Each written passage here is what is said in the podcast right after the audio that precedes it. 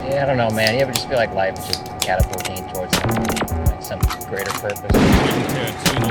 Average fat with bloated ego. We are the only DJ crazy enough to tattoo Jackie Brown. on his Yeah, ass. yeah, yeah, this is Michael Mann, and I ride with extended clip.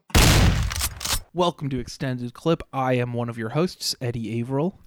And I am not Malcolm Baum, but I'm JT White. Yes, that is right. As the Beatles once said, just the two of us. Uh, wait, no, that was uh, Will Smith. Sorry. uh, Yeah. Malcolm is recovering. Pray for Malcolm. Uh, turned up a little too hard at the club. Ended up in the ER. Uh, long story short, he'll be back soon enough. Yeah, exactly. That's, that's pretty much all we need but to say. But keep Malcolm in your thoughts. Yeah, yeah. He's he's going through some pain right now. Um, but but but but we are here to talk about some new shit.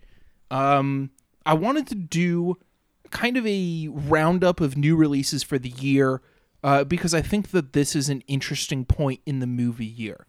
And this is more of a structural thing, like every year is kind of like this, um, where it's a good point to do a best of the year so far type thing because when you're halfway through the year at the end of June, you're kind of like in the middle of the summer stuff, you know? Uh, and like this one, I feel like y- it's really focusing on the early year releases and the, the pre summer fair, if you will.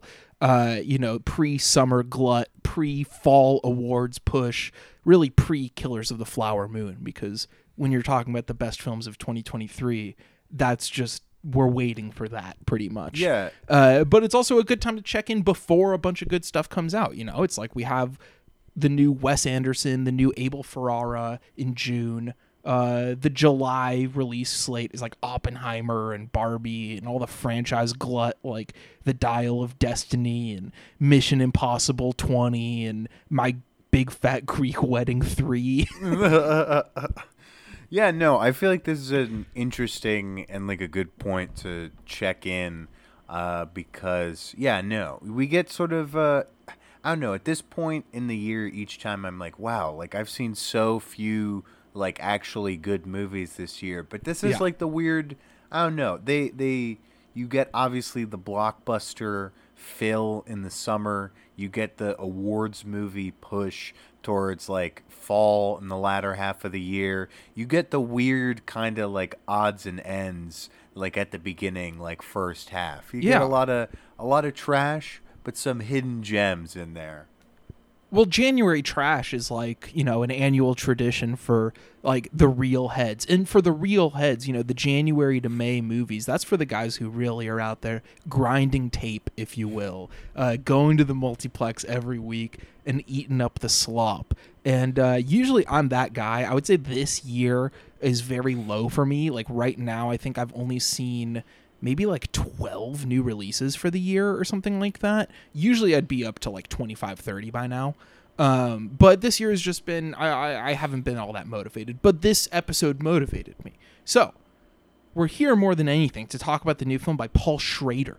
Uh, because that is kind of like the headliner of this time of the year. Uh, the, the dual headlines in the film culture right now are, of course, the Cannes Film Festival going on, uh, which is another reason I wanted to do this. You get a little preview of what the awards push and fall is going to look like.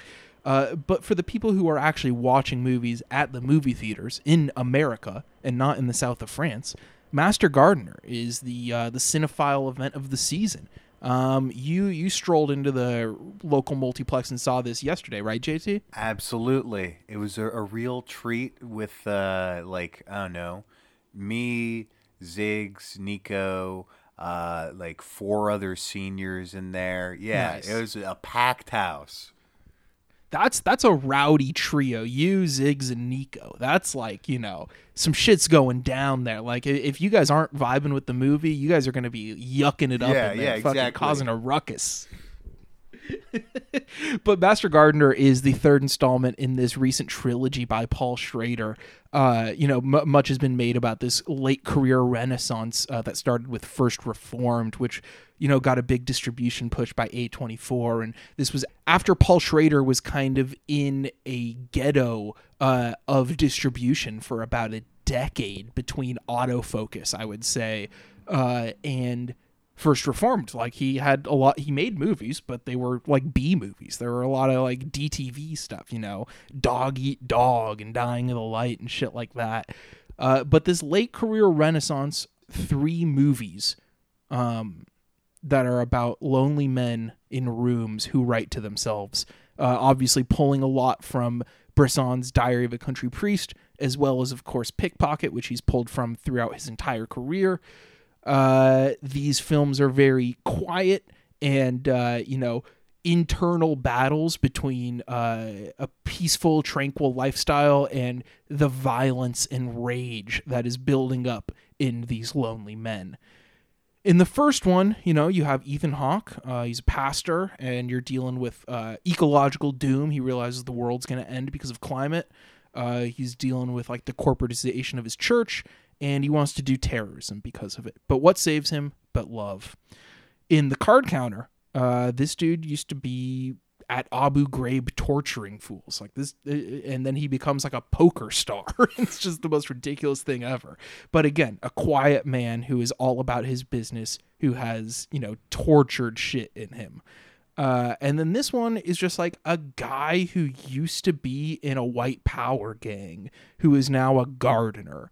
And I feel like it's, you know, both the least redemptive and the least kind of cool for any of these protagonists. Is that also uh, your thought here, JT? Yeah, no. I mean, I don't know about like I was talking after we got out of the theater. I was like, okay, like is like a white supremacist kind of hitman or like Abu Ghraib torturer. Like where do like we're sussing those out? It's a little hard to say which is worse. Yeah, like, he's the obvi- hierarchy of moral failures is like pretty, you know, it's it's even there because Abu Ghraib, it's like he was tricked by the military-industrial complex. You know, you would think that's kind of like a American sniper situation.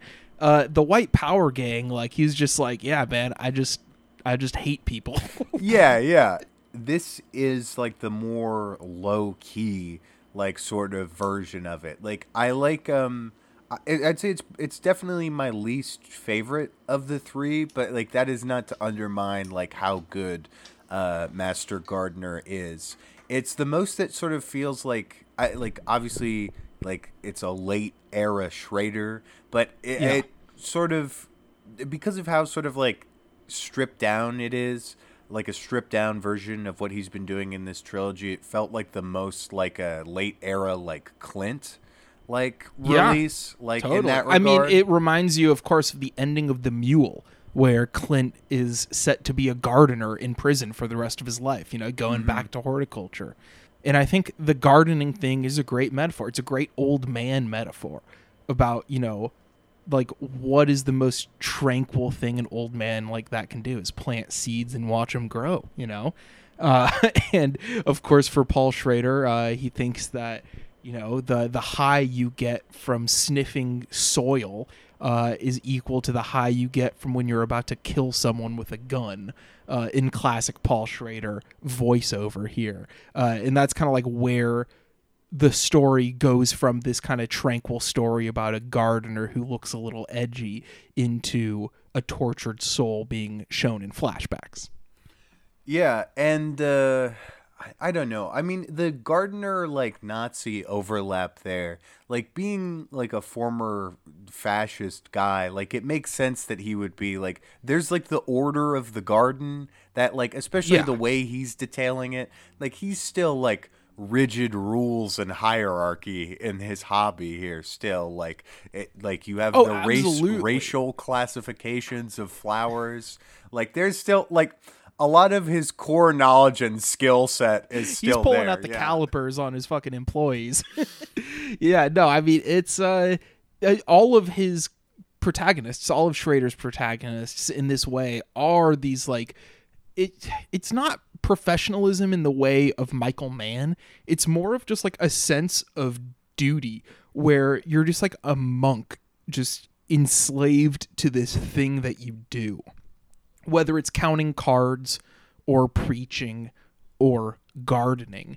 And so I feel like this one is almost like the most absurd uh, in that he's just a gardener, but it's also an easy way to graft on such a bigger picture, uh, kind of weird, like American history, like racial metaphor to it, uh, where he's literally like a plantation boss in this, uh, or like really Sigourney Weaver is a plantation boss in this, and they're like in the South at this garden that's been around for hundreds of years, and Sigourney Weaver talks about like her uh, her grand niece who is of mixed blood, which sounds like a racist piece of dialogue from a Matt Farley movie.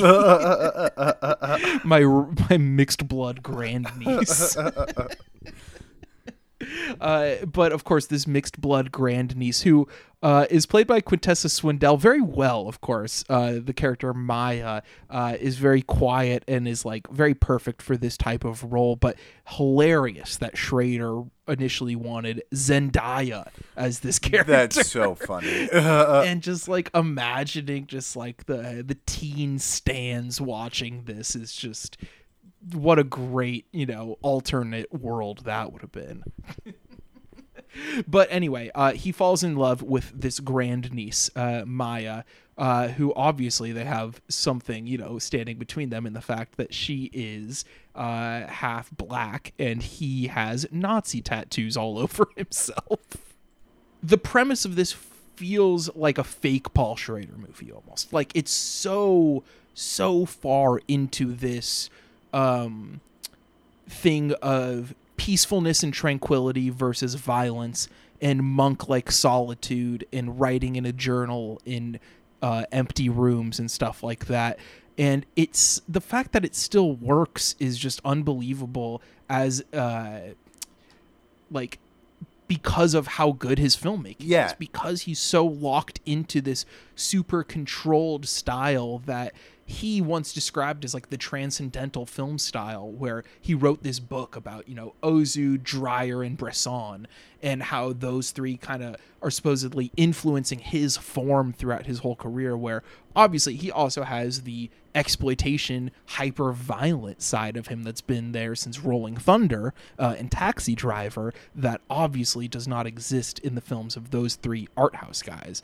Uh, but i think the the transcendental style that as he calls it uh, mixed with that like exploitation pulp repressed uh, you know formerly religious boy uh, stuff is just like it's just always going to be good to an, a certain extent even in his weaker films. No, I, I definitely buy that because it is like, yeah, no, on paper, like it's just like so ridiculous, and I can see why. Like, I mean, there's like a lot of the negative reaction is like I feel like kind of I don't know. It's it's silly because it's just about like oh well like can we redeem like is there this how there shouldn't be any redemption for this like Yeah. former Nazi character, which I think is like in its own right kind of silly because it's like I, whether or not it is possible, I like Schrader's meditation on that and like the notion that there is like a way to kind of uh, redeem yourself. And I don't think it's a yes or no thing. either. Exactly, I think exactly. It's, the film begs the question: How far can you push redemption or reformation? Even uh, like how deep into a ditch can you dig a character to still feel uh, some sort of redemption for him, some sort of moment of grace for him, you know? And uh, even if it's not like, yes, he is redeemed, uh, because he's still just like gonna live there at this plantation like at the end of it like he basically just like gets his gig back in a better way you know uh where he's like i'm gonna live in the shed with maya and we're gonna be husband and wife you know? It's a it's a true homer simpson i sleep in a big bed with my wife ending. Uh but i kind of like that better than like uh the transcendence of the end uh, like the transcendent version of the pickpocket ending that he's done in the last two movies. I feel like this is better because he's not like he's not imprisoned. He's just like accepted his future and also paul schrader lives in an old people's home now. Like he lives in a retirement community. This dude was on oxygen while he was directing this movie. I think there's something really moving about like the character not exactly transcending, kind of just like, yeah, I'll get rid of my tattoos, sure. Like, and we'll just keep gardening, and I'll live in the cabin with you as my wife now. Like, rather than having the transcendent ending, I think that's more accepting of where he is as an old man on the verge of death. I agree, and I mean, like, it's just in general the like scope of it is just so like smaller scale and personal. Mm-hmm. Like, it's not like we're not dealing with like the Defoe like character of being like a like involved with like the the U.S. government in any way in this one. Mm-hmm. It's just like one character named Sissy and then like this other like drug dealer like that's the the peak of like sort of his like enemies here in the modern Yeah. day and it's just like i don't know i like that smaller scale for the story because again you're not like we're not reaching for like a level of like sort of cosmic transcendence, but it's just this like smaller, quiet like moment of peace. And I think that like that's mixed in with a lot of like really messy, like weird fun stuff. Like obviously his relationship with Maya is sort of fulfilling like the like as, as he's change when he flips from being like a white supremacist to a police informant, he loses uh, his uh, wife and daughter in the process. And like I like that Maya is sort of fulfilling both in a weird way. Like I like the messy sort of gray area there, and just like that mixed with like the ending isn't like um again like it's not a huge redemptive beat but it's just like i don't know a, a beautiful tender little scene of them just dancing on the porch Uh, and I think it's great that it's like, and then they have the the shot of them driving uh, down the road where all the flowers are blooming, and you know you get some CG work there. Oh, that was everything Just becomes grass, and like the highway disappears essentially, and that's as potent and blatant of a metaphor as Schrader can give you here, where he's been on the highway the whole time, and now he's in the garden. You know, like he's done working. Like, and he might make another movie, but like he's done struggling the way he's been struggling Yeah. for so long, and he's reached a sense of peace uh, to an extent, at least. And uh, I think that's beautiful. I also think it's funny to use this as a look into how much of his worldview is shaped by like Facebook memes. Uh, like clearly, all of the like white contemporary white supremacy proud boy stuff is like clearly just stuff he saw on Facebook, right? oh and some of the t-shirts too the maya's good Oh, vibes yes. only and then the the cop like who's uh like his His handler, handler, from the FBI yeah, yeah, or whatever. has the "We should all be feminists" T-shirt or something like that. uh, what is he cooking? Yeah. Like what what is going on there?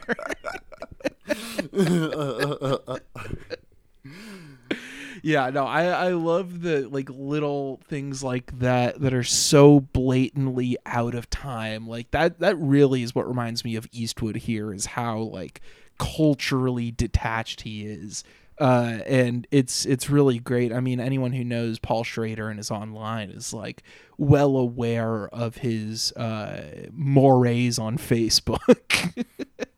and uh, you know, I I think that old man crank memes are part of contemporary cultural language. And if they inform Schrader even 5% where 95% of his brain is still the movies he saw 50 years ago and his you know repressed religious upbringing uh, even that 5% makes it so funny to Oh yeah, no, five percent like old man Facebook memes and Taylor Swift. I forgot he's a big Swifty. uh, that is one of the best things about Paul Schrader. also, what again? What is he cooking in terms of like you know Tiffany Haddish in the last one? He really wanted Zendaya for this one. What's he cooking? What's going on at that retirement home? Um. Anyway, I uh, I I really like this movie. I I, I don't want to go too deep into it. Um. because not too much happens. It's like it's like the last few Schrader movies where the pacing and the uh, transcendental style, uh, it it like slows everything down. So you get an hour and fifty minutes worth of movie and probably 80 minutes of plotting, which is, you know, if you don't like the style, you're going to be bored, but that probably applies to every Paul Schrader movie, you know. Um I I think this is like just a notch below card counter. I think it's really good. Yeah, I agree. And I also think as we transition, I think it's the best movie of the year so far. Um, not I. I would disagree with that, but it's definitely up there for me. It's on the list. So what do you have reigning right now as we are at this end of the first like segment of the year? I'm not going to break them into thirds. I would say the year is three segments. You have January to May, and then you have the summer, and then you have the fall Oscar or fall awards push slash general artsy movies coming out in fall and you know early winter. Uh, what is your favorite movie of the first segment of Um, 2023, JT? Well, my it's like my top three. I'll just give right now.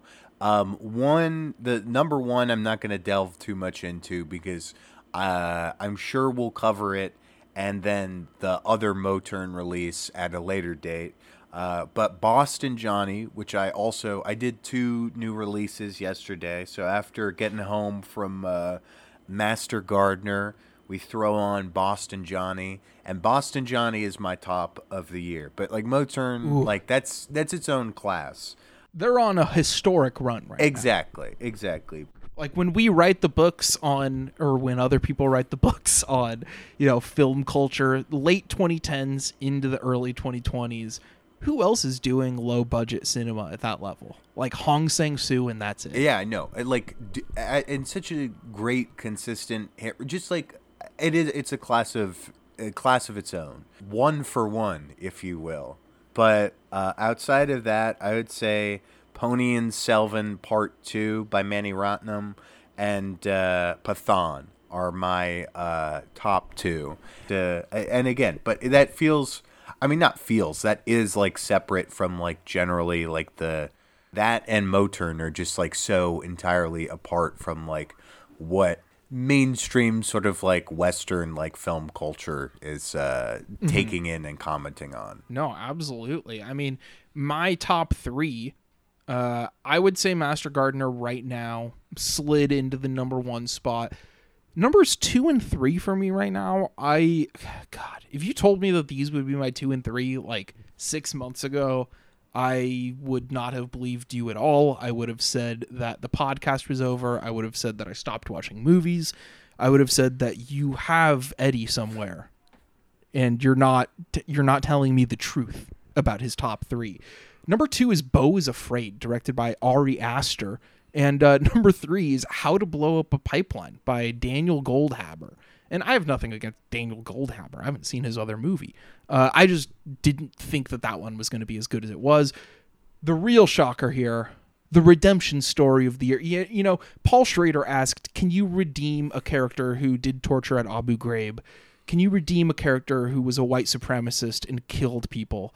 Uh, I ask, "Can you redeem a man who directed Hereditary?"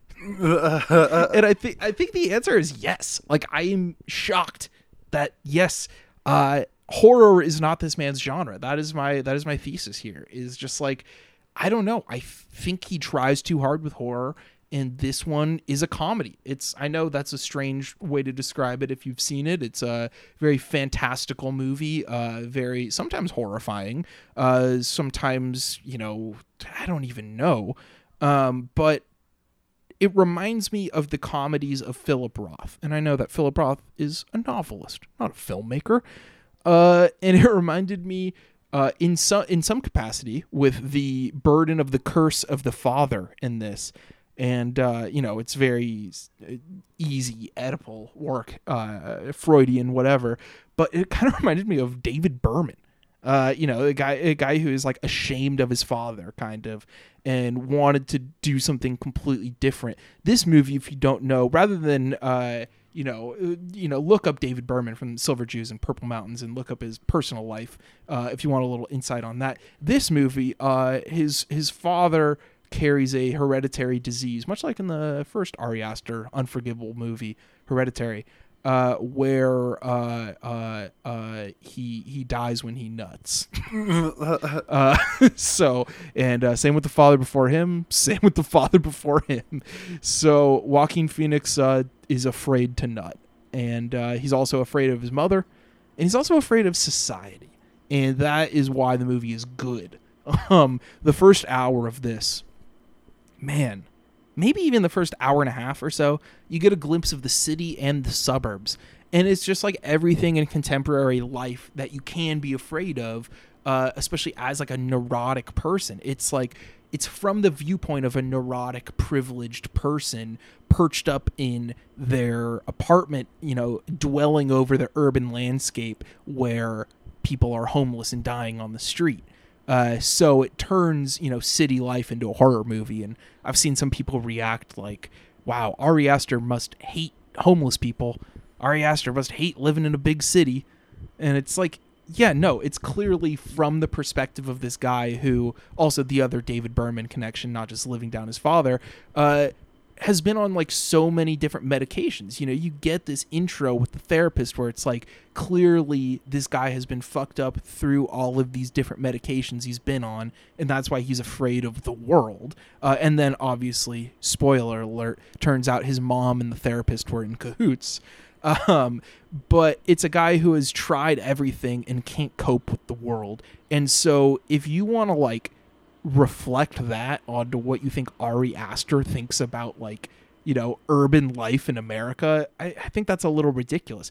Ari Aster is a guy who's successful and can make movies. He's not a guy who is afraid to leave his house because of a concoction of medications that he's on. I think people are a little uh, too inclined to read this film literally from an auteurist standpoint. Yeah, Um, JT, you, you saw this. You liked it, right? Absolutely. I was again like uh, when you and Malcolm both gave it the uh, seal of approval. I was just like, I mean, there was already some parts like I feel like people who liked uh, Aster's uh, first uh, two movies tended to sour on this one. Like I know Ethan also uh, gave it a, a positive review, and I was like, okay, like I I finally I, I got to roll out and check it out. And yeah, no, just it's like amazing just how much it like his shtick like works and like sort of syncs up uh with comedy. And I mean I think that like I haven't seen uh Midsommar, but like Hereditary I- think there are some beats that are very clearly played as like a joke and like those are the most successful parts of that very bad movie um and here he's just like sort of all like i don't know he's he's finally tuned like calibrated things just right where it's just like this i don't want to say like exactly like precise middle point between horror and comedy um because it's definitely more just like like comedy but he he's playing with that just like unpleasantness there and that i feel like is just like has such a high hit rate and there are just so many points of this that are like just hilarious and just like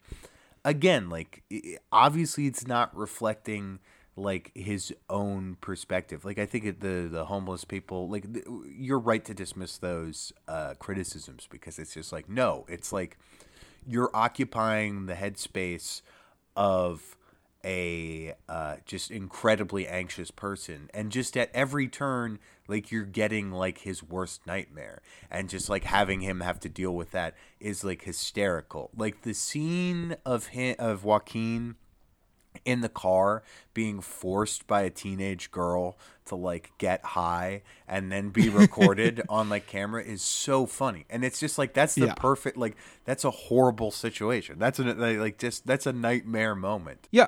And I love that the suburbs are just as scary as the city. Just because they're not as hectic. It's like it's just as bad because it's a different form of societal rot on America.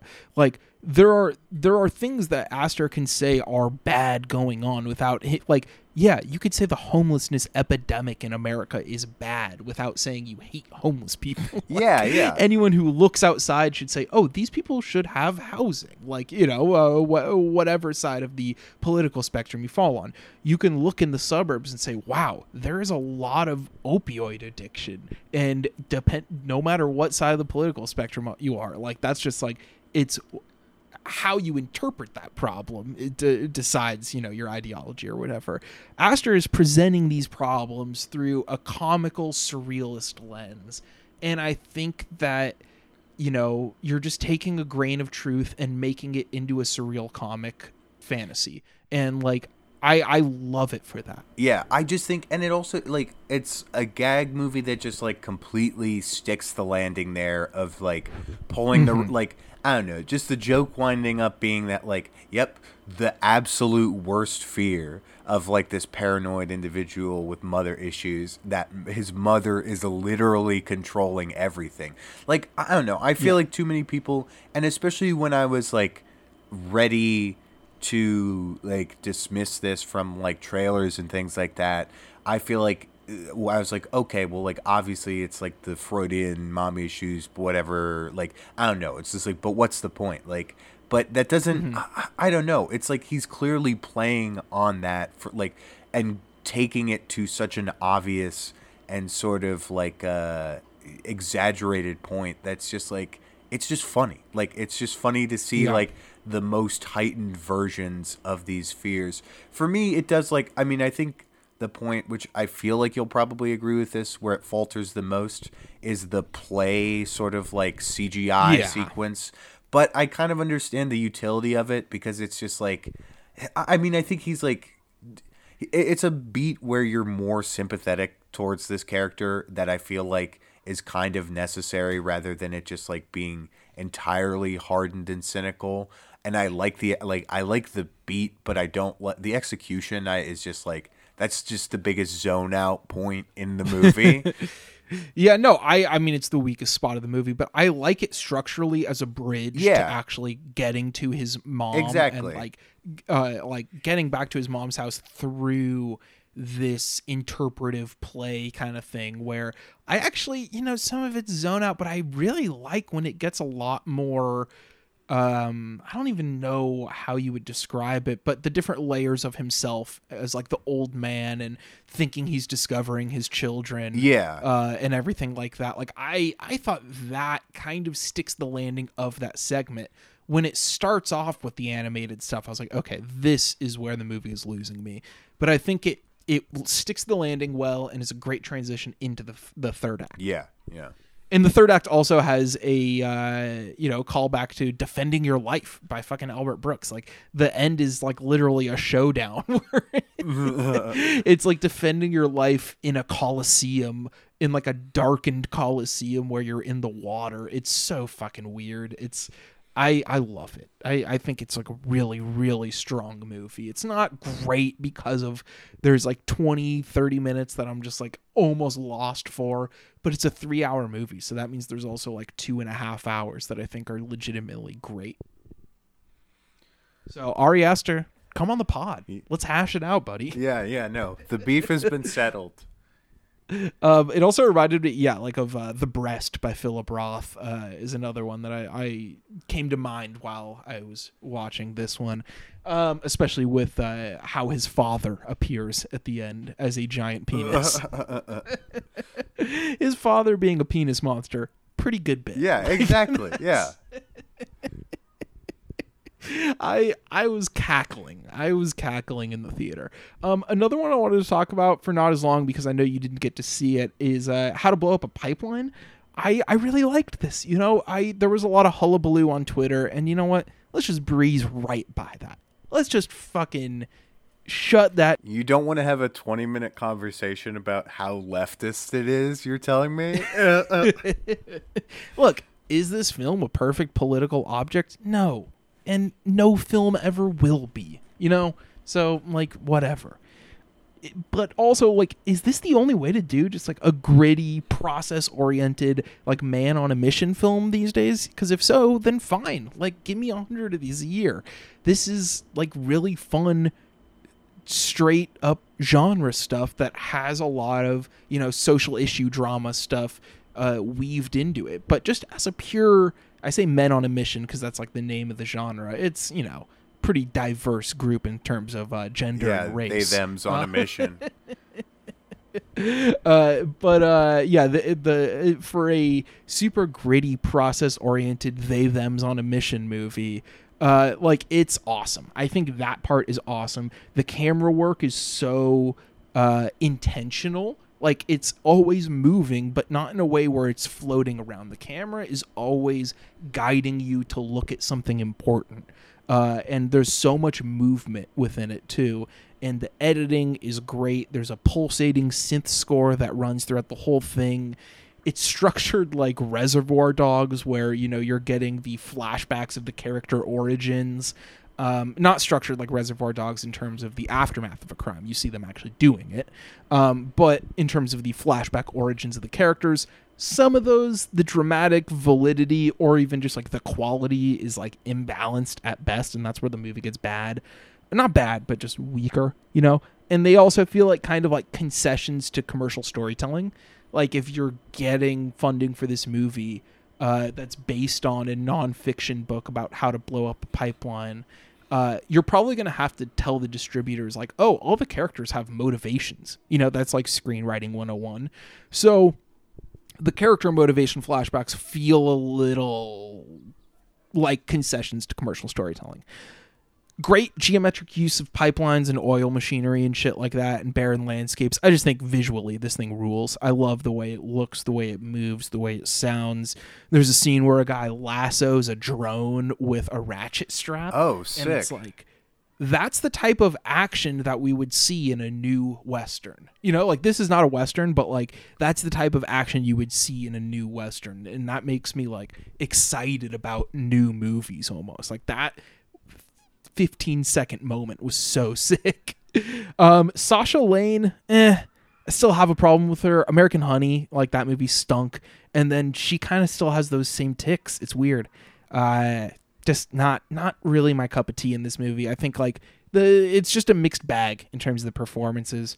Um, very funny that there's a like part of the plot hinges on one of them being a rat, and uh, it's the one like th- th- this couple who's in it, and the guy is just like, I know we're like doing terrorism, but like I'm trying to get head while I'm doing terrorism and it's a very funny detour.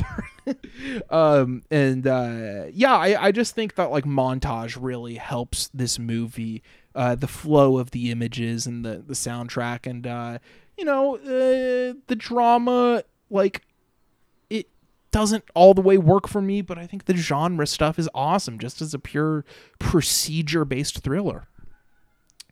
Um, you go to the movies any other time recently, JT? Any any other shout outs you want to give? Oh, yeah. As we wrap up here. Um, one last shout out I would like to give uh, is to our old buddy uh, Hong Sang Soo, and because this motherfucker's making so many goddamn movies, um, like at so many different times in a year, like your release dates are gonna be all all nonsense for everyone because it's just like, oh, okay, L.A., New York sees the movie a year early goes to other cities like a year later. Like most of them don't even get like major like distribution deals.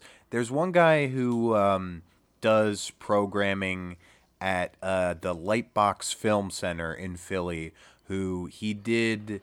Uh, he programmed another Hong, but when like the two times I've seen him like before uh, the show, he's like, "We're getting all the Hongs in Philly." Like I made it my mission. Like so, solid dude. And I just want to shout out the Lightbox for that. I appreciate that. Shout out to the Lightbox Philadelphia, future home of extended clip. exactly. um, but uh, so I saw a walk up, and it reminded me there is uh, an Austin Powers quote where Fat Bastard is talking about his fart and how it's like when you go into an apartment building and you smell other people's cooking and you're like, oh, what are they cooking? Like, kind of a thing. Walk Up is Hong Sang Soo's version of being in an apartment and being like, oh, what are they cooking? And it's just envisioning like a, a man in different like different lives that you could lead in different apartment buildings. Uh, he's like, I'm not sure if it follows it exactly. And again, like, there's no like obviously there's not like I, I feel like no precise like exact reading on it, but like Sure, he's uh he like eh, it's like a filmmaker with his daughter like meeting an old like I think an old actress who owns uh this building this uh, walk up apartment building. She briefly tells about some of the people uh, that live uh, in the building and then we see scenes uh, with our lead actor uh, in some of these lives. Um, and uh, yeah no it's great. It's like one of those like i don't know it's like a a fun kind of more quirky like structural gambit that's not like like playing things like two different times with whatever variation. It's just sort of like i, I don't know. It really evoked that feeling of like those what if it's it's the again i'm throwing out so many comparisons but it's hong sang soo's what if. Like just uh, yeah, yeah. His sliding doors. yeah. Yeah, no, Walk Up is awesome. I for last year's Hong releases, I preferred the novelist's film I by a fair margin. I agree. I mean, the novelist film just feels major within his filmography. Exactly. Walk Up, a little slight but still very good. Uh, also a little slight but still very good from this year. I would say the new M Night Shyamalan. Uh, a little slight, not quite there, not quite peak M Night, but I liked it. I liked it quite a bit. yeah no it was great I would also say the same about the new Kelly Reichardt showing up. Uh, not one of my favorites of hers. Feels a little slight. Doesn't feel like you know really swinging for the fences. But I liked it. I liked it better than First Cow. I thought it was very charming, uh, very well shot, of course, and uh, yeah, I, I, I liked it. What else is there? Oh, Saint Omer. I saw this yesterday, and I know te- this played Cannes a year ago, but technically it came out in the U.S. this year. Um, this is the uh, fiction debut by Alice Diop, a French nonfiction filmmaker whose work I really want to check out now because this film uses autofiction as well. I guess Diop attended a trial just like this and based the movie off of it. And, uh, you know, we see a, a novelist rather than a filmmaker character attending this trial about infanticide. Uh, we see a young Senegalese uh, French woman who killed her baby, and she is testifying. And obviously, it's a uh, kind of societal parable, and it's also about procedure and the procedures that inform society's rules and how society ends up in these places where a mother might kill her children because of the legal procedures that led them to that point. Um, obviously, it's not full on saying, "Hey, you should feel bad for this lady who killed her child."